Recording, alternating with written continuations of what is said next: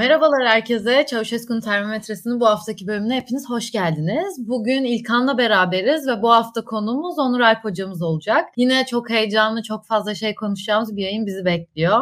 Hoş geldiniz diyorum size öncelikle. Teşekkür ederiz davetimizi kabul ettiğiniz için Onur Alp hocam. Hiç şey yapmadan ben direkt konulara gireyim. Çünkü size sormak istediğim çok fazla konu var bugün. Tanıdık yüzleri de gördüm. Hepiniz hoş geldiniz. Gürhan Çiftçi, Muharrem Palaz, Meltem sen de hoş geldin. Paraşüt, hepiniz sen de hoş geldin. Şöyle hemen hızlıca başlayalım. Ya burada zaten biliyorsunuz başladığımızdan beri aylardır her yayında ekonomi konuşacağız diye bahsediyoruz. Ben bu yayına ekonomiyle başlamak istiyorum bitirmek yerine şeydense. Çünkü bugün TÜİK'in enflasyon rakamlarını gördük hepimiz. Ondan sonra ENAG'ınkileri gördük. TÜİK'in yüzde seksen açıkladığı bir enflasyon var. ENAG buna karşılık olarak yüzde yüz seksen olarak açıkladı aylık yıllık enflasyonu. Ama şöyle bir gerçek de var hayatımızda. Her ne kadar beklentisini arttırsa da Merkez Bankası'nın yıl sonu enflasyon be- beklentisi de yüzde altmıştı. Hala Merkez Bankası planlarını bu beklentiye göre yapıyor ama TÜİK'in realitesinde bile biz bu beklentinin çok fazla üstüne çıkmış durumdayız. Ekonomiyle alakalı neler söylemek isteriz? Gerçekten kış çok sert gelecek mi Türkiye'ye? Dıştan bağımsız olarak onu da ikinci soru olarak bir gaz krizinde sizinle konuşmak istiyorum. Onur Alp hocam ne demek istersiniz? Vallahi yani tabii iktidarın bilinçli bir politikası söz konusu netice itibariyle burada. Bugün işte her zaman konuştuğumuz gibi muazzam bir servet transferiyle karşı karşıyayız aslında. Yani halkın yoksul gruplarından, yoksul çoğunluktan diyelim hatta. Hatta yoksul çoğunluktan da değil. Günden güne sayısı artırılan, daha da büyük bir çoğunluk haline gelen bir kitleden aslında bir avuç zengine aktarılan bir servetten bahsediyoruz. E, tabii bu servet aktarıldıkça aslında ne oluyor? E, Sermayedar istihdam yaratmaya devam ediyor ama bunu nasıl yapıyor? İnsanları çok düşük ücretlere çalıştırarak yapıyor. Dolayısıyla burada inanılmaz bir çıkar birlikteliği kurulmuş oluyor yoksullar ve zenginler arasında. Dolayısıyla burada aslında iktidarın enflasyonun yükselmesi, yükselmemesi gibi bir kaygısı yok. Bunu İlkan hatırladığım kadarıyla daha önceki yayınlardan birinde söylemişti. Yani bu enflasyon her yere gidebilir. Gideceği yerin hani yüzde yüz, yüzde yüz yirmi, yüzde otuz, yüzde yüz otuz falan olup olmamasından bağımsız şekilde İlkan şey demişti, çok iyi hatırlıyorum. Kesin olur da süresini bilemeyiz demişti. Biraz o noktadayız aslında. Çünkü iktidarın dediğim gibi enflasyonu düşürmek gibi bir hedefi yok. Bu önemli. Burada daha önemli bir şey aslında. Enflasyon tamam, enflasyonla yaşanır ama işte e, krizle e, yaşanır ama işsizlikle yaşanmaz gibi bir noktaya gelmiş durumda iktidar partisi. Dolayısıyla burada öncelikler aslında istihdamın daralmasının önüne geçmek. E, ve e, bu politikada tabii enflasyonu tetikleyen bir şey olarak karşımızda duruyor. Ama günden güne tabii insanların alım gücü güç, düşüyor. Böyle bir gerçek var. Daha vahimi orta sınıf ortadan kalkıyor. Yani yoksul ve zengin arasında sıkıştırılmış bir toplum e, olma yolunda yine ilerliyoruz. Bu aslında iktidar açısından çok boyutlu bir politika. Ne kadar e, işte işsizliğin artmasını engelleyerek e, bir e, toplumsal tepki oluşmasının önüne geçmeye çalış, e, çalışsa da iktidar, diğer yandan da aslında baktığımızda e, orta sınıfta bir demokrasiyi ayakta tutan sınıf. Bu tarihsel olarak da böyle ve bu sınıfın da ortadan e, kalkmasıyla beraber aslında doğrudan demokrasinin hem tahrip olduğu hem de öbür taraftan az önce de söylediğim gibi bir sonraki seçimi en azından kazanabilecek, buraya kadar kendisini ilerletebilecek şekilde krizi ötelemeye çalışıyor. Bunun bir diğer boyutu da tabii olası bir iktidar değişimi durumunda yaptığı servet transferi vasıtasıyla aslında e, zenginleri üzerinden yeni gelecek iktidarın ensesinde boza kaynatmak üzerine aslında bir düşünce yapısı olduğunu da söylememiz mümkün, mümkün iktidar partisinin. Ve yine benzer biçimde tabii bu dönemde aslında iktidar değişse dahi hem hazineyi boşaltarak yeni gelecek iktidarı bir zor durumda bırakma sürecinin içine girecekler, girmek istiyorlar ya da hem de bunun yanında aslında büyüttükleri sermayesiyle kendi tabanları arasındaki ilişkiyi sürdürerek sosyal yardımlar vesaire gibi yollarla oradaki seçimini sabitlemeye çalışıyorlar. Dolayısıyla aslında çok boyutlu bir politika izliyor hükümet. Yani aslında krizi çözmeye dönük değil, krizi kendileri lehine yönetmeye dönük bir politikaya talipler. Bu da Türkiye'nin aslında geldiği durumun müsebbibi. Yani aslında şeyde dediniz bir sosyal yardımlar AK Parti hükümetinin bunca yıldır yaptığını hatta bir miting konuşmasında kendisi de bahsetti. Sanırım Afyon'daki mitingindeydi Erdoğan. Makarnacılar diyorlar sizlere bakın aldanmayın makarnacı değilsiniz kömürcü değilsiniz falan gibi. Bu ekonomik krizde de hala bu sosyal yardımları sürdürebilecek mi AK Parti? Hala bunların çalışacağını düşünüyor mu ya da sürdürse bile? Bir defa sosyal yardımların boyutu milli geliri oranına bakıldığı zaman o kadar büyük değil. Yani Türkiye Cumhuriyeti Devleti'nin organizasyon kapasitesi bunu kaldırır. Ancak buradaki mesele şu, Onur Alp Hoca'nın söylediği gibi şöyle bir durum var. Şimdi ekonomik krizle beraber biz Adalet ve Kalkınma Partisi'nin oylarının düştüğünü düşmediğini tartışıyoruz ya. Ekonomik krizin kendisi de Adalet ve Kalkınma Partisi'nin aslında bir enstrümanı da haline gelebiliyor bazen. Yani bu şöyle bir şey var, yoksulluğu politikleştiriyorlar. Yani bir şekilde mesela yoksulluğa karşı isyanı mesela yabancılaşmayla, toplumdan kopuşla, lüks, yüksek kaçışla, israfla, bir şekilde havalı olmakla, yani şımarıklıkla özdeşleştiriyorlar. Yurt dışına kaçanları, yurt dışında pa- paralellik kurmaya çalışanları böyle eleştiriyorlar. Ya burada farklı farklı yollar var. Yani sadece ekonomik kriz iktidarı evet kötü etkiliyor, doğru, ama bir de bunun diğer ayakları var. Ayrıca şunu söyleyeyim, çok doğru bir şey söyledi. Biz unuttuk. iki bin on dokuz yerel seçimlerinden önce birçok yorumcu yere, bu yerel seçimlerde aslında kampanyaların sönük geçtiğinden bahsediyor. Şu an yerel seçim sonuçlarını biz hatırladığımız için o zamanları hatırlamıyoruz. Ama kampanyalar sırasında da bu, bu tepkiler vardı ve bu şundan dolayıydı. Bir defa insanlarda para yoktu. O yüzden de kampanya yapamıyorlardı. Şimdi öyle bir durumdayız ki Pırıl, mesela Türkiye'de insanların muhalefet yapabilmesi için de bir güce ihtiyacı var. Sizin gücünüz varsa muhalefet yapabiliyorsunuz. Sizin bir ekonomik rahatlığınız varsa muhalefet yapabiliyorsunuz. Yani e, şöyle söyleyeyim, biz bu programlara konuk almak istediğimiz birçok kişiyi konuk alamıyoruz. Yani bunun tesadüf olduğunu zannetmiyorum. İnsanların maddi güçleri, hayat standartları risk altında ve şu anda devletin nispi gücü sıradan vatandaşa göre böyle kriz anlarında çok daha artıyor. Ve siz kendiniz devletten bağımsız şekilde ayakta kalamıyorsunuz. Sosyal yardımlar konusunda sen açtın ama şöyle söyleyeyim, şöyle kriz anlarında kamunun gücü çok daha fazla, nispi olarak çok daha fazla ve siz kamudan bağımsız, kamu gücünden ayrı, ayrılmış bir şekilde, hele partizanlaşmış bir kamu gücünden ayrılmış bir şekilde hayatta var olamıyorsunuz. Böyle var olamadığınız için de siz bir şekilde devletin ve hükümetin özellikle en azından zımni onayının dışında çok rahat tavırları alamıyorsunuz. Bakın Türkiye'de özellikle akademisyenlerin, doktorların ve bu tarz beyaz yakalı insanların maaşlarındaki düşüşler aslında birçok insanın muhalefet etme hırsını, kararlılığını, gücünü azaltıyor. Bu şekilde şöyle bir şey var. Eğri oturalım, doğru konuşalım. Cebinde parası olan insan daha güçlü hisseder. Daha yüksek sesle bağırır. Ya bir de işin o tarafı var. Yani o, o, o gücün kaybolduğunu görüyor insanlar ve daha güvensiz, daha korkak, daha çekingen oluyorlar. Bir de bu tarafı var o işin. Yani tamam, herkesin aklında maddi durumu kötüleştiği için isyan eden insanların öfkesi var ama bir yandan da şu var. Maddi durumu nispeten kötüleştiği için elindekini de kaybetmekten korkan, çekinen insanlar da var ve hükümet bunun üzerinden de politika yapıyor. Yani burada tek boyutlu görmemek lazım ve özellikle yurt dışı vesaire konularıyla ve kültürel bağlamdaki noktalarıyla da hükümet fakirleşmeyi bile politikleştirmiş durumda diye düşünüyorum. Bunun haricinde tabii ki e, Onur Alp çok net bir şekilde söyledi. Hükümetin enflasyona ilgili net bir projesi bence yok. İstikrar tedbiri yok. Adım adım görüyoruz. Önümüzdeki kış konusunda çok haklısın. Belki hükümetin Rusya ile ilgili politikaları hükümet orada bir alan açabilir. Anlık bir kriz belki yaşamayız geçen sene olduğu gibi, öyle gözüküyor bu sene. Ama fiyatlardaki artış aynen devam edecek. Yani şu anda mesela şöyle söyleyeyim, Türkiye'nin Rusya'dan aldığı ucuz petrol e, yansımıyor e, açıkçası şeylere, e, pompalara. Yani burada da bakıldığı zaman hükümet aslında kimi konjonktürel e, avantajları kullanıyor ama bunlar öyle halka da yansımıyor. Çünkü ekonomi çok sıkışmış durumda. Bu sıkışıklığın değişeceğini zannetmiyorum. Enflasyon konusunda zaten üç ana faktörü, Hakan Kara gibi, Cevdet Akça gibi çok ekonomist de söylüyor. Bunlardan bir tanesi üretici fiyatları, enflasyonu, bir diğeri dolar kuru, maliyetler bunun üzerine ve diğeri de atalet, yani eski enflasyon. Şu an yüzde seksenlik bir enflasyon arkamızdan geliyor. Bir sene önce Türkiye'nin arkasından gelen o çığ yüzde otuzudu. Yani enflasyonu ittiren motor yüzde otuzla ittiriyor. Şu an yüzde seksenle ittiriyor. Yani şu anda diyelim herhangi birimizin bir evi var e, ve kiracısı çıktı. Ne kadar fiyatla kiraya verirsiniz evinizi? Yani çok basit bir sorudur bu. TÜİK fiyatlarına bakarsınız, ona göre kiraya verirsiniz. En basitinden. Yani elinizde yasal sınırlama da olmaz o zaman.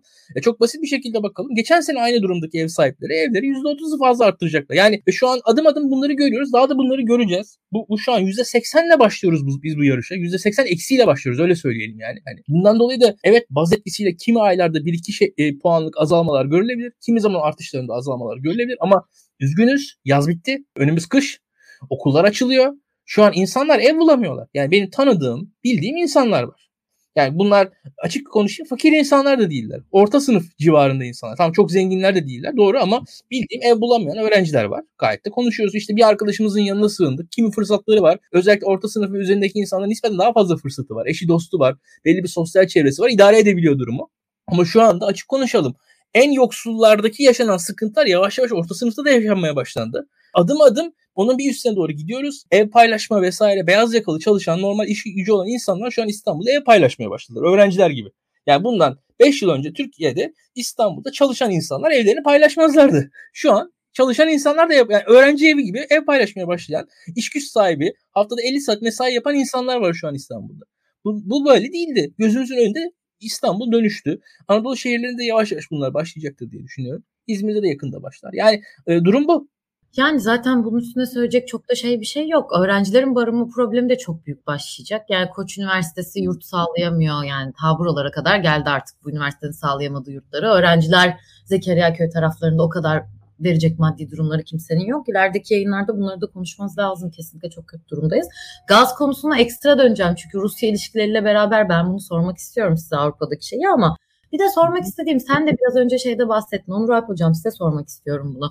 Bu sermaye aktarımı ya da muhalefetinde bir bütçesi olması gerekiyor kampanyalar için dediniz, ama seçim atmosferine girdik artık. Bahçeli, Devlet Bahçeli pazar günü başladı.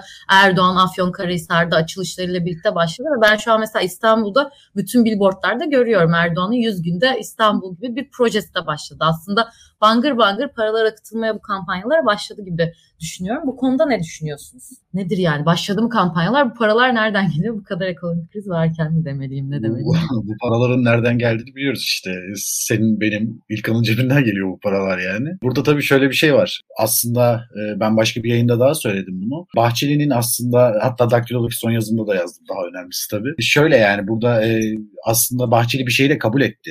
Yaptığı açıklamada. Ne dedi? Olağanüstü çaba göstereceğiz adayımızın kazanması için, Erdoğan'ın kazanması için ve aslında çok erken bir süreçte başlattı. Hiç M H P'den görmediğimiz kadar erken bir dönemde seçim kampanyasına başladı. Bu aslında Sayın Cumhurbaşkanı'nın aslında olağanüstü bir çaba gösterilmeden seçilemeyeceğine olan inancını da gösteriyor Bahçeli'nin. Aslında bir zımni kabul de var burada. Dolayısıyla tabii burada iktidarın da aslında hem büyük ortağının hem küçük ortağının son derece yoğun bir kampanya sürecini yürüteceğini söylememiz mümkün. Bunu görebiliyoruz burada ve tabii senin de söylediğin gibi çok yoğun bir kamu bütçesi de aktarılacak buraya. Kamu bütçesi de kullanılacak. Çünkü iktidarın kamu malı ve özel mülkiyet arasındaki farkı pek idrak edemediğini biliyoruz.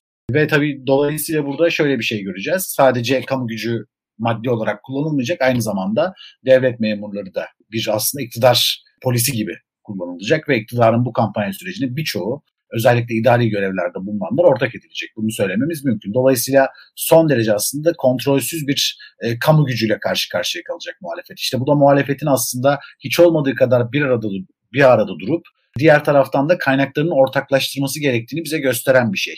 Yani kaynakları birbirleriyle rekabete harcamaktansa aslında enerjilerini ve kaynaklarını doğru yere sarf ederek iyi bir iş bölümü yapmaları gerekiyor. Bu, bu tür büyük bir kamu gücüyle mücadele edebilmenin yegane yolu bu çünkü. Yoksa e, bu enerji sarfiyatı, yanlış yerlere yapılacak enerji, enerji sarfiyatı ya da birbirleriyle yapacakları mücadeleler iki bin on sekiz seçimlerinde olduğu gibi hem kayna- hem enerji kaynaklarının, yani kendi enerjilerinin, hem de maddi kaynakların aslında e, boşuna israf edilmesi olur ve Türkiye'ye bir beş yıl daha kaybettirebilir. İlkan, sen ne dersin ya? Seçim atmosferine bu anlamda girdik mi? Gerçekten neler yapıyoruz? Seçim atmosferine girdik mi? Ben ben o kadar emin değilim seçim atmosferine gir, girip girmediğimizden, ama enteresan bir şekilde evet e, vaatlerle biraz gaza basıyor Tayyip Erdoğan. Şu gözüktü. Daha önceki bir yayında da ifade etmiştim. Yazın milletvekilleri halka döndüler. Bir şekilde hepsi memleketlerine gitti. Orada biraz tepkilerle karşılaştılar. Bir kısmı medyaya yansıdı. Çoğu medyaya yansımadı bu tepkilerin. Benim duyduklarım da var açıkçası medyaya yansımamış tepkiler arasında. Yani oradan şunu fark ettiler ki bizim oylar hakikaten düşüyor. Yani Adalet ve Kalkınma Partisi o farkındalık ortaya çıktı ve onun üzerine bir hareket ortaya çıktı. Buna bir reaksiyon göstermeye çalıştılar. Bu klasik bir reaksiyon oluyordu. Zaten belki sen de ileride soracaksın. Yani eski oylarımızı geri toplayalım reaksiyonunu ortaya koymaya çalışıyorlar. Yani bir şekilde hani denir ya, o eski ekibi tekrar topluyoruz. O duyguyu yaratmaya çalışacak Tayyip Erdoğan diye düşünüyorum. E bu birincisi, kendisinin üzerinden yaratacağı bir güven hissi ister istemez. Kendi eski seçmenlerine, kendi eski oy veren seçmenlerine.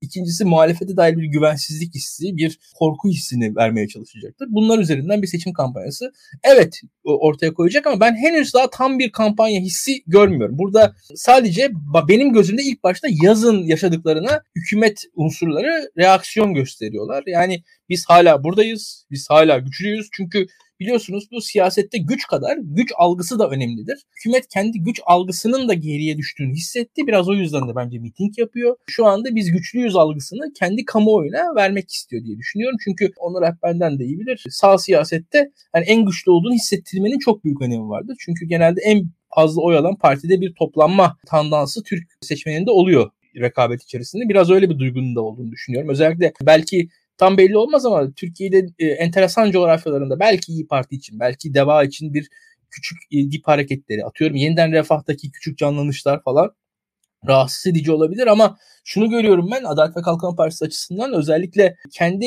çekirdek örgütünden kayıpları var. Onu devlet gücüyle kapatmaya çalışıyorlar. Bu küçük küçük yeni kurulan sağ partiler, sağ muhafazakar partiler her ne kadar oy- oyalamasa da A K P'nin teşkilat örgüt gücünü zayıflattı diye düşünüyorum. Şu aşamada söyleyeceklerim bu kadar. Ya burada iç siyasetten birazcık daha ekonomiye bağladığımız bir konu konuşmak istiyorum. O da gaz krizi aslında. Biz yayınlarda, Daktilo'da da genel şey, Arı'nın yazıları var zaten. Her yayında da bahsetmeye çalışıyoruz ama bu kış gerçekten büyük bir gaz krizi bekliyor. Yani bütün ülkeler, Avrupa ülkeleri kendilerini gelecek gaz krizine hazırlıyorlar. İngiltere bir paket açıkladı. Okulları üç güne düşürmede, düşürmeye kadar giden çözüm önerileri var aslında bunun içinde. Kamu binalarındaki dereceleri düşürme, okulları üç güne düşürme gibi. Ya çünkü büyük bir gaz krizi bekleniyor. Hadi biz bunu şeyde konuşmaya başladık. Avrupa'ya gazı kesti Gazprom, Rusya gaz göndermiyor gibi aslında bir bakım çalışmasıydı ama Avrupa'da bile bu kadar çok beklenecek, insanların hazırladığı bir gaz krizine biz burada hazır mıyız?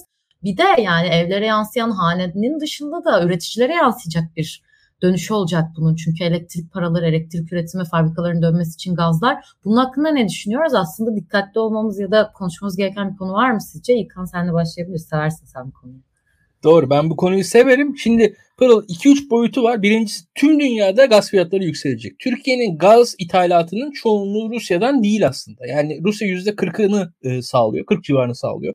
Bir defa Türkiye'den bağımsız, Türkiye-Rusya ilişkilerinden bağımsız, tüm bu hikayeden bağımsız, sadece İran üzerinden yaşanacak bir gaz kesiminin bile Türkiye'ye yansımaları olacaktır. Bir defa bunu bir kenara koyalım ve olmaz diyemiyorum. Özellikle İran'la ilişkiler de şu an kötü. Yani Türkiye-İran ilişkileri iyi değil, Türkiye-Rusya ilişkileri nispeten iyi. E, o yüzden Türkiye-Rusya ilişkileri iyi olmasından dolayı Rusya'dan gelecek gazla çok bir sıkıntı çekeceğimizi düşünmüyorum. Fiyatlar konusunda Türkiye benim gördüğüm kadarıyla şu an bir gaz kısıp kesintisi yaşamaz gibi duruyor şu anda. Yani en azından şu an benim takip ettiğim uzmanlar pek de öyle bir gaz kesintisi görmüyorlardı. Ancak fiyat konusunda gerçekten korkunç günler bizi bekliyor diye düşünüyorum. Artık hani kiralar, aidat, hani aidatlar kiralara benzedi. Kiralar başka bir hani ev taksitlerine benzedi. İşte doğalgaz taksitleri, araba taksitlerine benzedi. Hani doğalgaz yani muhtemelen nasıl ödeneceğini bilmiyorum. Özellikle ısınma konusunda gelecek kış hepimiz ciddi sıkıntılar çekeceğiz. Özellikle soğuk yerlerde yaşayan insanlarımız. Ve bu tabii sanayide de aynı şekilde fiyatlara çok yüksek derecede yansıyacaktır. Sanayideki elektrik de aynen bize enflasyon olarak, o da üretici fiyatları enflasyonu üzerinden az önce belirttiğim, bize dönecektir diye düşünüyorum. Hükümetin yine önceliği muhtemelen hane halkının harcamalarını nispeten azaltabilmek olacaktır. Oradaki sübvansiyonlar çok sürdürülebilir değil ama Rusya ile aradaki yapılan nispeten Putin'le hükümetin arası iyi. Yani Soçi'de yapılan görüşme de olumlu yansıdı diye biliyorum hükümete. Onu da daha önce konuşmuştuk başka yayınlarda. Ee, bunun yarattığı da bir finansal rahatlık olacaktır Rusya ile gaz ödemeleri ilişkilerinde. Onu da onu da kullanır hükümet diye düşünüyorum. Ama şunu söyleyeyim, çok ciddi gaz faturası ödeyeceğiz. Yani e, açık net. Ben ben kesinti şu aşamada beklemiyorum. Bekle, beklersem ama dönerim tekrar. Özellikle İran konusunda bir yine şüphe var. Ama Rusya ile iyi ilişkiler İran'daki kesintiyi durdurabilir diye düşünüyorum. Yani orada belki çok uzun vadede yani daha büyük risk olabilir mi? Şu an için çok sanmıyorum. Şu an hakikaten onu olsa söylerim. Yani biraz iddialı oldu ama. Ya çünkü daha yeni açıkçası hafta sonu Yeşillerin bir Yeşil Düşünce'nin bir kampına katıldım. Orada konuşma yaptım. Ya orada açıkçası konuştuğum enerji uzmanı arkadaşlarla da hemen hemen aynı noktaya geldik. Onlar da aynı şeyi söylüyorlar. Şu aşamada pek öyle bir sıkıntı görmüyoruz. Bakalım ama izliyoruz yani. Öyle bir şey olursa muhtemelen Türkiye'nin iyi uzmanlarıyla az çok haberdar, hani haberleşme şansına sahibiz. Muhtemelen ilk biz muhtemelen yine duyuracağız öyle bir şey olursa. Aynen, ona kesinlikle şüphem yok. Onur Alp hocam, siz ne dersiniz? Birazcık uluslararası ilişkiler şeyine İlkan da bahsetti ama Rusya ile ilişkilerimiz yüzde kırk olsa da bunu garantiye almak. Hatta birileri daha belki bir şey senaryosu sorabilirsiniz ama Avrupa ile bu Tahıl Koridoru'nda yaptığı gibi bir arabuluculuk, Rusya Ukrayna'da yaptığı gibi bir kahramanlığa soyunur mu Erdoğan? Bu gaz sıkıntısı yaşayacağı durumda Avrupa'nın Rusya'yla, ne dersiniz? İlkan gaz verdi bize diyebiliriz şu an herhalde. Yani bunu bence Rusya ne kadar isteyecek? Bununla alakalı bir şey. Biraz e, Sayın Cumhurbaşkanı'ndan bağımsız gelişecek bir şey aslında. Ama tabii öbür taraftan şey de var. Yani e, böyle bir kahramanlık hikayesine Erdoğan'ın ihtiyaç duyduğunu hissederlerse olabilir. Çünkü zaten e, Erdoğan'ın iktidarda kalmasıyla alakalı bir olumlu düşünceleri olduğunu biliyoruz Rus kanadının. Bu tabii belki hani hem yaptırımları uygulamaya devam etmek açısından Rusya'ya bir alan sağlar. Öbür taraftan da aslında bu yolla hem yaptırımlarını uygulamaya devam eden imajı çizerken hem de aslında Sayın Cumhurbaşkanı'nın işte iktidarını sürdürmesi için ona bir kahramanlık hikayesi yaratmış olabilirler. Bu açıdan söylediğin olabilir. Bunu ihtimal dahilinde görüyorum aslında. Ama burada aslında öncelik Rusya'nın maddi çıkarlarını mı tercih edeceği, yoksa hakikaten Ukrayna krizindeki işte e, ilkesel duruşunu mu tercih edeceği noktasında düğümleniyor. Biraz aslında bu tercih Rusya'nın ve Putin'in karar vereceği, şekillendireceği bir şey gibi duruyor bence. Yani orada bakalım, gerçekten önümüzdeki günlerde bir gaz krizini konuşuyor olur muyuz bilmiyorum. Birazcık uluslararası ilişkiler konuşmuşken, sizi de yakalamışken bir konuyu daha sormak istiyorum. Çünkü iki haftadır Türkiye'de yatıyoruz kalkıyoruz, Yunanistan'la olan gerilimi konuşuyoruz. Çünkü iki hafta önce bir F on altıların kilitlenmesi durumu oldu ve ondan sonra çeşitli açıklamalar yapıldı. Hem Türkiye cephesinden, hem Cumhurbaşkanı Erdoğan cephesinden çok sert açıklamalar duyduk. Hem de Yunanistan cephesinden çok sert açıklamalar duyduk. Ya iki ülkenin de ortak noktasına baktığında seneye seçime gidecek iki tane ülkeyi görüyoruz. Aslında bunlar iç politika için yapılan şeyler değil. Yoksa gerçekten Yunanistan'la bir gerilim durumunda mıyız biz Türkiye olarak? Onur Alp hocam, ne dersiniz? Ben çok uzun bir süre önce böyle bir gerilim beklediğimi e, söylemiştim senin söylediğin sebepten ötürü. Çünkü Ağustos yirmi üçte orada var. Haziran yirmi üçte bizde var normal zamanda. Bu arada daha da e, acayibi, iki ülkede de e, muhalefet erken seçim için bastırırken iki lider de oy kaybediyor. Yani burası da e, son derece önemli bir nokta aslında. Bu tür karşılıklı tansiyon yükseltme durumları tabii e, bir de bizim gibi iki toplum hani birbirine karşı yeterince travmatiyiz. Hani Yunanistan, Yunanlar ya da Türkler olarak böyle karşılıklı olarak travmatik bir durumumuz var. Tabii burada Sayın Cumhurbaşkanı çıktı, dedi ki işte efendime söyleyeyim adaları işgal etmeniz bir şey ifade etmez. E, bu, bu arada adalar dediği şey tabii ki yani hani Türkiye'nin bir parçası, böyle şey olarak söylemiyorum, pejoratif bir anlamda söylemiyorum ama böyle ufacık adacıklardan bahsediyoruz bu arada. İlginç bir şey söyleyeyim, yıllar önce Binali Yıldırım başbakan olduğu dönemde bir haber çıkmıştı, bunu tekzip etmedi, hatta önemsemedi diyelim belki de. Bu adalara pasaportla gittiğine dair, bu adacıklara bir haber çıkmıştı. Şimdi böyleyse eğer ki zaten Türkiye'nin buradan bir talebi olamaz çünkü başbakan oraya pasaportla giderek aslında oranın hukuki statüsünü tanımış oluyor. Mevcut statükoyu tanımış oluyor.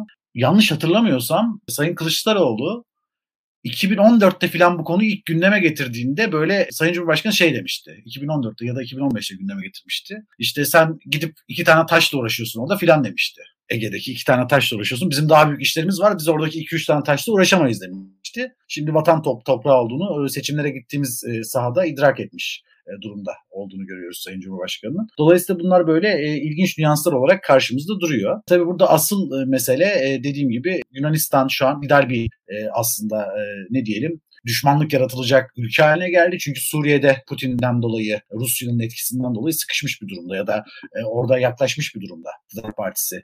Aslında Esad'a ve Rusya'ya, yani Esad'la bile hatta görüşmenin tartışıldığı filan bir dönemdeyiz. O yüzden en böyle gerginlik yaratılacak dış koz Yunanistan gibi kalmış duruyor. Şimdi şöyle bir şey var burada tabii bu arada. Madem Yunanistan'la ilgili böyle bir gerilim vardı, şunu da hatırlatmak lazım. Biliyorsunuz Exxon şirketi e, gitti. Katar'ın da ortağı olduğu Exxon şirketi gitti. Münhasır ekonomik bölge tezi olarak bizimkini tanımak yerine Yunanistan'ın tezini tanıdı. Nasıl yaptı bunu? Gitti Rus adını Güney Kıbrıs Rum yönetiminden aldı. Valla önce bence bir gerginlik yaratılacaksa o gönül coğrafyamız dediği Sayın Cumhurbaşkanı'nın Katar'la bu iş bir konuşulsun. Hani niye bizim münhasır ekonomik bölge tezimizi kabul etmeyip Yunanistan'ın münhasır ekonomik bölge tezini kabul ettiğiniz gibi en azından hazır böyle dış politikada efelenme sürecine girmişken bunun da bir sorulması herhalde iyi olur diye düşünüyorum. İlkan, sen neler eklemek istersin bunun hakkında? Hatta bazı şeyler de var. Amerika'nın tepkilerini de konuşabiliriz. Yani bizim S dört yüz, Amerika'nın evet. tepkilerini de birazcık konuşabiliriz. S dört yüzde evet. kadar konuşulmuşken S üç yüzler var orada da hiç kimsenin bir şey demek. Sen ne dersin bu konu hakkında?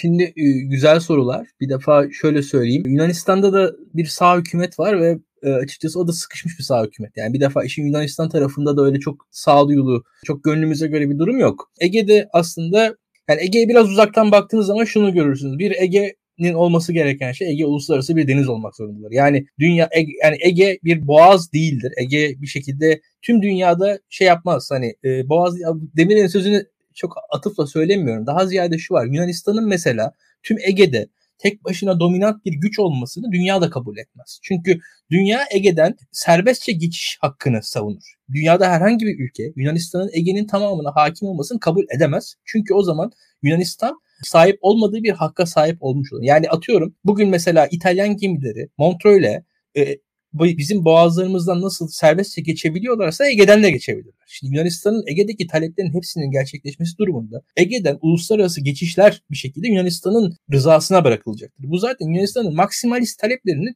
dünyanın kabul edebileceğini çok düşünmüyorum ben. Yani burada birazcık daha gerçekçi olur. Bunun dışında da makul bir noktada iki aklı başında ülkenin kendi ortak çıkarları için Ege'de anlaşması gerekiyor. Yani Ege'nin altındaki e, hidrokarbon kaynakları, Ege'nin işte balıkçılık e, potansiyeli, Ege'nin ticaret potansiyeli aslında Türkiye ve Yunanistan'ın ortaklaşa çabalarıyla çok daha rahat bir şekilde ortaya çıkar. E, bugün İsrail ile Mısır anlaşabiliyorsa aslında Türkiye ile Yunanistan'ın anlaşabilmesi gerekir diye düşünüyorum. Birazcık daha olgun davranılması gerekir. E, gerçekten yani iki üç kayalık meselesinden ziyade Ege'nin hakkaniyetli, makul ve sürdürülebilir bir şekilde e, işbirliği ne açılması gerektiğini düşünüyorum ben. Bir defa bunları söylemek lazım. Yine aynı şekilde de savaş gibi, çatışma gibi e, noktalardan da herkesin kaçınması gerekiyor. Çok e, bunu söylemeye bile gerek yok belki de. Türkiye açısından açıkçası ben ben de Onur Alp gibi seçim satım haline girdiğimiz zaman e, Yunanistan'la bir çatışma ihtimalini görüyordum. Hatta bana erken seçim olur mu diye soranlara ben geç seçim olabilir diyecek kadar radikaldim. Kendi adıma savaş ihtimalini bile öngörebiliyordum ama şu an için o kadar korkmuyorum, o kadar çekinmiyorum şu an gördüğüm ortamlardan. Şu an gördüğüm ortamlarda umarım, tahmin ettiğim kadarıyla en azından şöyle söyleyeyim, bir silahlı konfrontasyona, karşılaşmaya gelmeden bu işlerin hallolacağını öngörebiliyorum. Yani bu her ne kadar haberler çıksa da işte kilitlendi vesaire, henüz bir şey, yani bu haberlerin önce çıkması, özür dilerim, bu haberlerin çıkması aslında potansiyel krizleri yavaşlatan, potansiyel krizleri engelleyen sigortalar, aşılar da olabilir diye düşünüyorum. Birazcık daha sakince ve suruhatle, sükunetle beklemek gerekir diye düşünüyorum böyle konularda. Dediğim gibi iki ülkenin de çıkarları az çok belli. Bu asıl çıkarlar da Ege'de Türkiye ve Yunanistan'ın ortaklaşması, Ege'nin uluslararası bir deniz olarak kalması. Yani Ege'ye Yunanistan'ın tek başına hakimiyetini, Yunanistan'ın her ne kadar e, Batı İttifakı içinde kendini konulması da Batı İttifakı da kabul etmez. Rusya da kabul etmez. Çünkü boğazlardan geçebildikleri e, özgürlükte Ege'den geçemeyecek olmalarını hiçbir dünya ülkesi kabul etmez. Bunun mantığı yok yani. Ege'nin açık bir deniz olması dü- dünya gerçeğidir. Yunanistan bunu değiştiremez. E, bunun ötesine geçersek ama Türkiye açısından da şu var. Mesela bir gece ansızın gelebiliriz tarzı açıklamalar Yunanistan'ın elini özellikle uluslararası kamuoyunda çok güçlendiriyor. Yani bugün Yunanistan ve müttefikleri söylemi Türkiye açısından bir kayıp olduğunu düşünüyorum. Türkiye bu kaybı şu an çok düşünmüyor, çok üzerinde durmuyor. Ee, tabii batılı ülkeler de bu konuda e, çok da fazla ne diyeyim, çok dikkatli davranmıyorlar diye düşünüyorum. E, bütün bunların sonunda da Türkiye biraz statü kaybediyor diye düşünüyorum. Yani Türkiye ile Yunanistan arasında Amerika en azından üçüncü aktör olarak, üçüncü pozisyonda bir ülke olarak kendini konumluyordu ama şu an giderek Yunanistan tarafına doğru ağırlığın arttığı gözüküyor. İşte sürekli Menendez konuşuluyor. Yani ve t- sürekli bu lobiler konuşuyor. Türkiye'nin e, Amerika'daki ağırlığının azaldığını ben görüyorum. Bu da bir ülke açısından uzun vadeli şekilde bir kayıptır. Yani buradaki evet söylemler önemli. E, gerekirse sert söylemler uluslararası siyasetin içerisinde yapılabilir ama ya bu sert söylemlerin sonunda neredeyiz? Yani bu sert söylemlerle Türkiye ne noktaya geldi?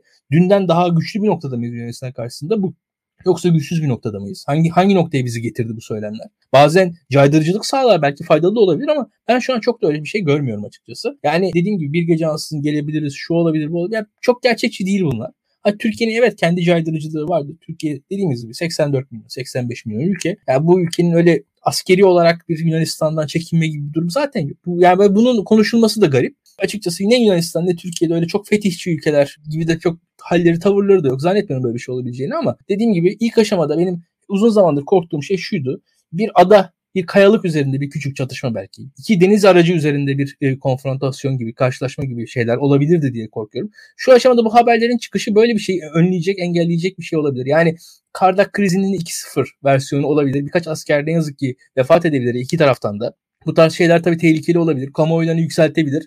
Ve iki tarafta bu, yani iki tarafın da zafer ilan edeceği, iki tarafın da kamuoyunun yükselmesini sağlayacak, E bir yandan da ortalığı kızıştıracak bir şeyler olabilir diye korkuyordum. Şu an o korkum azaldı ama öyle bir risk hala var. E bütün bunlardan uluslararası bağlamda muhtemelen Rusya memnun olur açıkçası. İki NATO ülkesinin birbiriyle çatışması ve Yunanistan'la Türkiye'nin arasındaki çatışma her ne kadar ve batıda, batıdan uzaklaşmış bir Türkiye, hatta batıdan çatışmayla beraber istediği desteği bulamamış bir Yunanistan, ikisinin birden Rusya'ya yakınlaşmasını sağlayabilir böyle çatışmalar. Onlar da mutlu eder. Bir de işin o, o tarafı da var. Ona dikkat etmek lazım. Dediğim gibi birazcık daha mesafeyle, birazcık daha sakince yaklaşılması gerekiyor. Uzun vadeli olarak da dediğim hani Ege'de iki ülkenin aklını başına alıp bir ittifak kurması gerekir. Ege'nin gayet barış denizi olması gerekir. Tüm Ege'nin doğal kaynaklarının ortak bir şekilde işletilmesi gerekir. Buradaki en akıl yolu budur. Ya burada biz konuşurken bu arada genelde bizim yayın başlamadan yetişirdi. Bugün kabine toplantısının açıklamaları biz şu an yayındayken oluyor. Bir yandan da onu takip ediyorum. Erdoğan açıklama yapmış tabii ki. Yunanistan bizim dengimiz olmadığı için muhatabımız da değildir hiçbir konuda diye. Hala bu gerilim bir noktada sürüyor ama Onur Alp Hoca'nın dediğine de çok katılıyorum. Gerçekten iki liderin de ortak noktaları var. İkisi de sağ liderler, ikisi de oy kaybediyorlar ve aslında gerçekten bunlar bir iç siyaset malzemesi olarak kalacak mı hayatımızda? Ben de size katılıyorum o noktada bir gerilim. Ama burada İlkan'ın söylediği bir şey önemli. Yani şimdi bak ben şeyi de söyleyeyim. Yunanistan olunca işler değişir. İki ülke içinde değişir. Yani çünkü bu kadar birbirine karşı travmatize olan toplumlarda o tansiyonu kontrolü götürmek filan sakat bir noktaya evrilebilir o işi yani. Hani bir anda senin de kontrolünden çıkar o mesele. Dolayısıyla ya benim en büyük çekincem buydu zaten bu konuyla alakalı. Başka bir ülke olsa valla bu kadar gerilmem yani. Yunanistan olunca çok başka bir yere gidiyor mesele. İki ülke açısından da öyle yani. Beni en çok geren şey buydu. Öbür taraftan İlkan'ın söylediği bir şey önemli. Bu Türkiye'yi nereye getiriyor? Yani bizim Yunanistan'a karşı tutumumuz, öbür taraftan Orta Doğu'daki, Doğu'daki krizlerde aldığımız tutum, İsrail'e karşı tutumumuz, Mısır'a karşı tutumumuz filan bir anda Doğu Akdeniz'de bizi acayip bir duruma düşürdü ve Yunanistan'ın tezlerine yaklaştı birçok ülke. Yani İsrail geleneksel olarak bizim müttefikimiz olmasına rağmen bir baktık ki orayla yakınlaşıyor filan. Dolayısıyla yani bu tür adımları atarken dış politikada tamam evet içeride belki senin iktidarda kalmanı sağlayabilir ama aslında bütün bir vatandaşların refah seviyesini ve geleceğini etkileyen kararlar olabiliyor. İşte dolayısıyla Adalet ve Kalkınma Partisi'ne karşı iç politikada ne söylüyorsak dış politikada onu söylüyoruz. Bütün önceliği iktidarda kalmak üzerine şekillenen bir iktidarın Türkiye'de bir an önce seçim organize etmekten başka verebileceği memlekete hiçbir şey yoktur. Yani hani iç politikada da bunu görüyoruz, dış politikada da bunu görüyoruz aslında. O yüzden bunlar tabii Türkiye'yi hem uluslararası itibarını son derece kötü şekilde etkileyen ve A K P sonrasında da aslında etkileyecek olan şeyler olarak karşımıza çıkıyor. Hem de öbür taraftan dediğimiz gibi bir anda kendi müttefiklerinizi başka ülkelerin kucağına itmiş oluyorsunuz. Bütün bu açılardan aslında son derece akıl dışı politikalar izlendiğini söylememiz mümkün. Ya Onur Alp, ben senin uzmanlığın olduğu için bir soru sorabilirim sanırım bu konuda. Sen Bülent Ecevit hakkında çalışmış bir insansın sonuçta. Yunanistan'la mesela karşılaşma, konfrontasyon, savaş falan esas en sert pozisyona gelmiş lider Bülent evet. Ecevit. Ama onun açıklamalarına baktığımız zaman böyle bir gece ansızın gelebiliriz falan değil. Tam aksine e, olabildiğince barış, olabildiğince işte uluslararası toplum, olabildiğince... Hatta Yunanistan'ı uluslararası hukuk üzerinden sıkıştırıyor. Yo biz yapmadık diyor işte siz uymadınız diyor uluslararası sözleşmelere falan. Yani karşı tarafı aslında yani o iddiayı ortaya atıyor. Onu ispatla mükellef kılıyor filan. Yani aslında hukuk felsefesi açısından da doğru bir şey yapıyor. Yani direkt karşıya atıyor topu filan. Ya bunlar ince e, şeylerdir böyle. E, noktalardır ama hakikaten çok önemlidir uluslararası. Yani hani e, seçmeni orada şeylerdir. Düşünmüyor yani. Orada daha tabii fazla tabii. Oy getir. Aynen söylen. Öyle. Ya adama Kıbrıs Fatih diyorlar işte bana demeyin abi filan aman Yunanistan'la gerginlik çıkmasın filan diyor yani hani o dönemde bile. Ya buradan aslında sizden birazcık iç siyasete geçip topu al, at, almışken chatte de görüyorum aslında sorular geliyor. Birazcık Türkiye iç siyasetini konuşalım. Aslında Cumhuriyet İttifakı cephesini konuştuk onlar bir şekilde. Bir hazırlıklara başladılar seçime geliyorlar. Ama bir de konuşmak istediğimiz tabii ki Millet İttifakı tarafı var. Bu hafta orada da çok büyük karışıklıklar gördük. Orada da bir kazan kaynadı özellikle bugün açıklamalarından. Bugün de belli açıklamalar oldu. Gürsel Tekin'in katıldığı yayında yaptığı açıklamalar aslında tam olarak H D P'ye bakanlık vereceğiz demedi. Her partiye bakanlık verilebilir gibi bir sözü H D P'ye bakanlık verilecek gibi bir şeyde yayınlanıp özellikle Twitter dünyasında çok büyük ses getirdi. İYİ Parti'den Yavuz Ağralioğlu'nun bugünkü açıklamaları oldu. Hiç kimseye bir şey veremezsiniz dün gece sanırım ya da. Bunun hakkında ne düşünüyoruz? Biz Altılı Masa neden böyle bir gerginliğin altına girdi tekrardan? Biz üç dört ay önce sanırım konuşuyorduk. Altılı Masa çatır diyor mu gibi şeyler. Tekrar bunu gündeme getirecek miyiz? Altılı Masa'da neler oluyor? Ne düşünürsünüz Onur Alp Hocam? İlkan'dan başlayalım şimdi. Ben konuşursam tehlikeli konuşabilirim. İlkan çerçeve içiz. Ben oradan devam edeceğim. Ya hakikaten konu alengirli. H D P'ye bakanlık verilebilir. H D P bakanlık aldı Türkiye'de. H D P bakanlık aldı. H D P Ahmet Davutoğlu'nun seçim hükümetinde iki üç bakanlık aldı. Ama şu da gözüküyor ki H D P'nin Türkiye siyasetinde normal bir aktör olarak kabul edilmediği açık. Yani şu aşamada. Bu normalleşme nasıl olur? Kolay olmayacak. Bu normalleşmeyi Türkiye'nin yaşaması gerekiyor. Bu P K K'nın elinde silah oldukça da zor olacak. Ama bir yandan da demokrasimizin önünde de bir engel olarak var olacak bu diye gözüküyor. H D P'li bakan olabilir mi? Ben zor görüyorum açık konuşayım. Şu aşamada hakikaten zor görüyorum. Hatta H D P ile çeşitli ittifaklar yapılabilir. H D P ile çeşitli anlaşmalar da yapılabilir. Ama bakanlık için şu an konjonktürü çok uygun görmüyorum. Gürsel Tekin'in açıklamasının tam anlamıyla Cumhuriyet Halk Partisi'nin resmi politikası söylemi olduğunu zannetmiyorum açıkçası. Ama öte yandan da Gürsel Tekin açıklamasının da olduğundan öteye götürmenin de çok sağlıklı olduğuna inanmıyorum. Yani eğri oturalım, doğru konuşalım. Şimdi H D P'li oylarıyla, H D P'lilerin oylarıyla da bugün Türkiye'de Ankara ve İstanbul Belediye Başkanları seçildi. Bu insanların oylarını alırken e, her şey çok güzeldi ve H D P'nin size karşı sürekli oy verip tek taraflı bir ilişki kurulmasını da beklemek yanlış olur. Bu aşamada siyasetin doğası zaten bir al-ver üzerine gider. Hiç bununla ayıp, günah falan yoktur. Bu gayet makul, mantıklı insanlar otururlar, konuşurlar, anlaşırlar. Az önce Yunanistan'la Türkiye'nin anlaşması gerektiğinden bahsettim ki H D P ile gayet tabii anlaşmak zorunda herkes. Bunu söylemek lazım. Siyaset oyununu oynayacaksak bu oyunun kuralları da her partinin içinde olduğu bir oyundur bu. Ee, siz isteseniz de öyledir. Yani siz H D P'li hiç konuşmuyorum deseniz bile H D P oyunun içindedir. Zaten o an oyunu oynamış olursunuz diye düşünüyorum. Bugün Türkiye'de H D P ile Milliyetçi Hareket Partisi de birçok eskiden mesela gayet e, aynı tavırları alabildi. Hiç belli olmaz. Türkiye'de konjonktür değişebilir. Ha, şu şartlarda bugünün konusu bakanlık mıdır? Evet, bugünün konusu bence bakanlık değildir. Bu konuda çok yüksek sesle tepki göstermenin de çok açıkçası anlamlı olduğunu düşünmüyorum.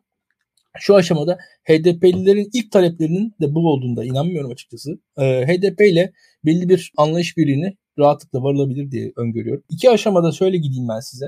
H D P bağlamında zor. Yani şu an P K K ile silahlı mücadele, P K K'nın pozisyonu, H D P'nin P K K ile ilişkileri, işler kolay değil. Onu söylemek lazım. Ha, bu nasıl dönüşür? Nasıl dönüşür? Biraz daha uzun vadeli dönüşür. Ama ilk aşamada kayyumların kaldırılması, Siyah, e, cezaevinde açıkçası P K K ile ilişkisi olmayan H D P sempatizanlarının bir şekilde tahliyesi gibi gidilmesi gereken çok yol var. Bunlar gidildikten sonra e, adım adım ilerlenebilir diye düşünüyorum. Bu konuda da çözüm yolları da bulunur. Bu konuda hem İYİ Parti, yani İYİ Parti'yi de çok kendi adıma çok da şöyle söyleyeyim iyi niyetli görmedim burada. Biraz fazla yüksek sesle tepkiler geliyor. Bu tepkiler H D P üzerinden oluşan tepkiler mi? Çok ondan da emin değilim. Gürsel Tekin'in de pozisyonu birazcık şöyle bir şey var. Adaylık sürecinde belki kendisine bir pozisyon arıyor. Şu an Cumhuriyet Halk Partisi'nin ana yönetiminin belki biraz kenarında kaldı diye düşünüyorum. Yani orada birkaç kanaatim var. Yani biraz sezgisel kanaatlerim var. Ve burada da hani konu orada H D P'nin bakanlığının tartışıldığını düşünmüyorum. Yani H D P'nin bakanlığı değil konu. Şu an ne ne bakanlık var elde, ne H D P var ortada. Yani ortada aslında Cumhurbaşkanı adaylığı var. Ama biz Cumhurbaşkanı adaylığı yerine H D P konuşuyoruz, bakanlık konuşuyoruz. Olmayan bir bakanlığı konuşuyoruz. Yani esas önümüzde olan şey, yakın, sıcak ve acil olan mesele Cumhurbaşkanı adaylığı diye düşünüyorum. Ee, bu konuda gerek H D P'lilerin, gerek Cumhuriyet Halk Partilerin, gerek İYİ Partilerin önlerindeki öncelikle belki de ortak çıkarları üzerinden düşünmeleri gerekir diye düşünüyorum. Yine biraz Barış Güvercin'e ne bağladım ama ister istemez hissiyatım biraz o yönde. H D P şartlarında da adım adım Türkiye karşılıklı olarak tüm aktörlerin katkılarıyla bir normalleşme yaşar diye umuyorum. Bu konuda gidilmesi gereken yollar var. Ama gerçekçi olmak gerekir. Şu aşamada çok gerçekçi görmüyorum bazı şeyleri. Yani dediğim gibi Türkiye'nin önünde bu sorunlar, mesela bu çözüm süreci vesaire, or- oralarda bir şeyler olacak diye umutlar yükseldi ve kaçtı. O- oradan kaçan şeyin arkasından da on yıllar gitti diye düşünüyorum. O hemen de o on yıllar telafi olmuyor diye görüyorum. Bir konjonktürel fırsat gel- gelirse belki ilerlenebilir. Şu an o konjonktürel fırsatın henüz daha ilerisinde, yani yakında değiliz. Öyle bir fırsat daha gelmez yani. Şu an şu an o, o fırsatı görmüyorum ben. Birazcık daha gerçekçi bakmak lazım. Ha, ne olur? O, o fırsatın oluşacağı ortam daha demokratik bir Türkiye'de, daha demokratik bir mecliste oluşabilir. Daha kurumların yerleştiği bir yerde oluşabilir. Şu aşamada öyle bir şey yok ortada daha. Onu söylemek lazım diye düşünüyorum. Yani hep konuşuyoruz, altılı masanın kendi içinde bakanlık dağıtmasını konuşuyorduk ama bu sefer altılı masanın dışına da çıkan bir bakanlık dağıtılması konusunun altılı masanın üyeleri arasındaki gerginliği görüyoruz. Evet. Onur Alp şey demişler bu arada, onu da söyleyeyim, Gürhan Çiftçi konuş Onur hocam, Silivri oldu Marmara, bunu da bir değinmek isterseniz, hiç anlamadım aslında niye adı değişti oranın diye de size de söz verebiliriz. İlkan sen bir şey diyordun, Onur Alp hoca başlamadım. Bir şey diyecektin herhalde. Demeyecek herhalde. İlkan dondu. Dondu mu anlamadım. İlkan ha, bir şey diyecektin, seni kestim. Diyeceksin. Ha, öyle bir şey demeyecektim şu anda.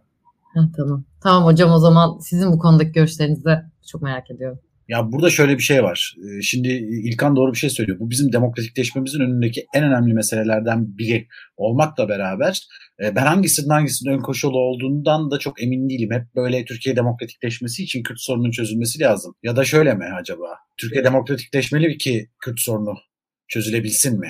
Şimdi bu noktadaysak eğer ki şöyle bir şey var. Ki bence bu noktadayız. Ki İlkan da zaten bunu söyledi en son olarak. Ya şöyle bir şey var burada tabii. Bir kere bu tür an, anlarda, bu tür, bu tür durumlarda, bu tür olaylarda bir kere herkesin en çok istediğinden vazgeçmesi gerekiyor. Yani İYİ Parti diyorsa ki kardeşim benim bu konudaki noktam budur, ben buradan kıpırdamıyorum. Öbür taraftan H D P diyorsa, diyorsa ki kardeşim benim buradaki noktam da budur, ben buradan kıpırdamıyorum. Bu sorunu çözemeyiz. Bir kere bu sorunun sosyolojik adını koyalım. Bu sorun Türkiye'nin ekseriyeti için, bir grup Kürt için, bir grup Türk için bir kan davası. Dolayısıyla burada bunu ortaya, ortadan kaldıracak olan şey, bunu daha sağduyulu olarak tartıştıracak olan şey e, siyaset kurumunun kendisi. Zaten siyaset tam olarak bunları tartışmak için var. Yani kamuoyunun birbirini boğacağı ortamın ortaya çıkmaması için hani hopsa mı gidelim yani hani devlet niye ortaya, yani bun, bunları mı konuşalım? Yani hani siyaset kurumu bunu yapamıyorsa niye siyaset kurumu ortada zaten? Yani zaten o zaman aksi durum doğa durumuna dönmek oluyor. Dolayısıyla e, burada bütün siyasetçilerin aslında bir irade ortaya koyup basiretli davranmaları gerekiyor. Basiretli davranın davranmadan sizin eğer ki siyasi beklentileriniz o basiretin önüne geçiyorsa çözüm sürecindeki gibi oluyor. Dolayısıyla e, bu noktada e, bu sorun çözülecekse eğer ki tıpkı Jonathan Powell'ın da dediği gibi, ki bu konuda herhalde dünyada ondan daha uzman e, çok az isim vardır.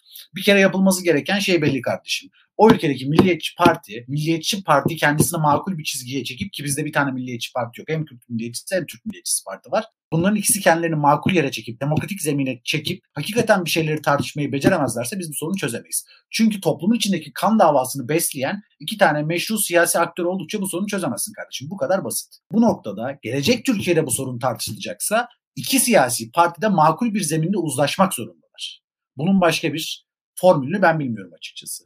Dediğim gibi demokrasi herkesin en çok istediğine diretmesi değildir. Herkesin en çok istediğinden vazgeçebildiği rejimlere zaten demokrasi diyoruz. Ya da bu tür insanlara demokrat diyoruz. Biz kendi değer yargılarımız etrafında bir çember çizip buranın etrafında demokrasi var dediğimiz anda onun adı demokrasi olmuyor. Yani dolayısıyla bu noktada bütün siyasetçilere, siyasi aktörlere ve özellikle siyasi partilere bir sorumluluk düşüyor. O yüzden e, bu sorumluluk bilinciyle gelecek Türkiye'de hareket edebilirsek eğer ki Türkiye'nin kanayan bir yarasını çözmüş e, oluruz. En azından ya da çözmek için bir irade ortaya koyup e, bu defa hakikaten basiretli bir şekilde davranarak kendi siyasi geleceğini öncelemeyen liderler vasıtasıyla da bu yapılırsa Türkiye hakikaten e, çok temel bir meselesini ortadan kaldırmış ve demokratikleşmesinin bir daha geriye dönmesine sebep olacak Türkiye sağının kendisini sürekli tahkim ettiği noktalardan biri olan Kürt meselesinden de kurtulmuş olur. Bunların hepsi önemli şeyler. Bu aslında Türkiye sahanın demokratikleşmesi için de önemli bir mesele. Yani bu kadar konforlu bir alana yaslanmayıp hakikaten demokratik siyasetin içinde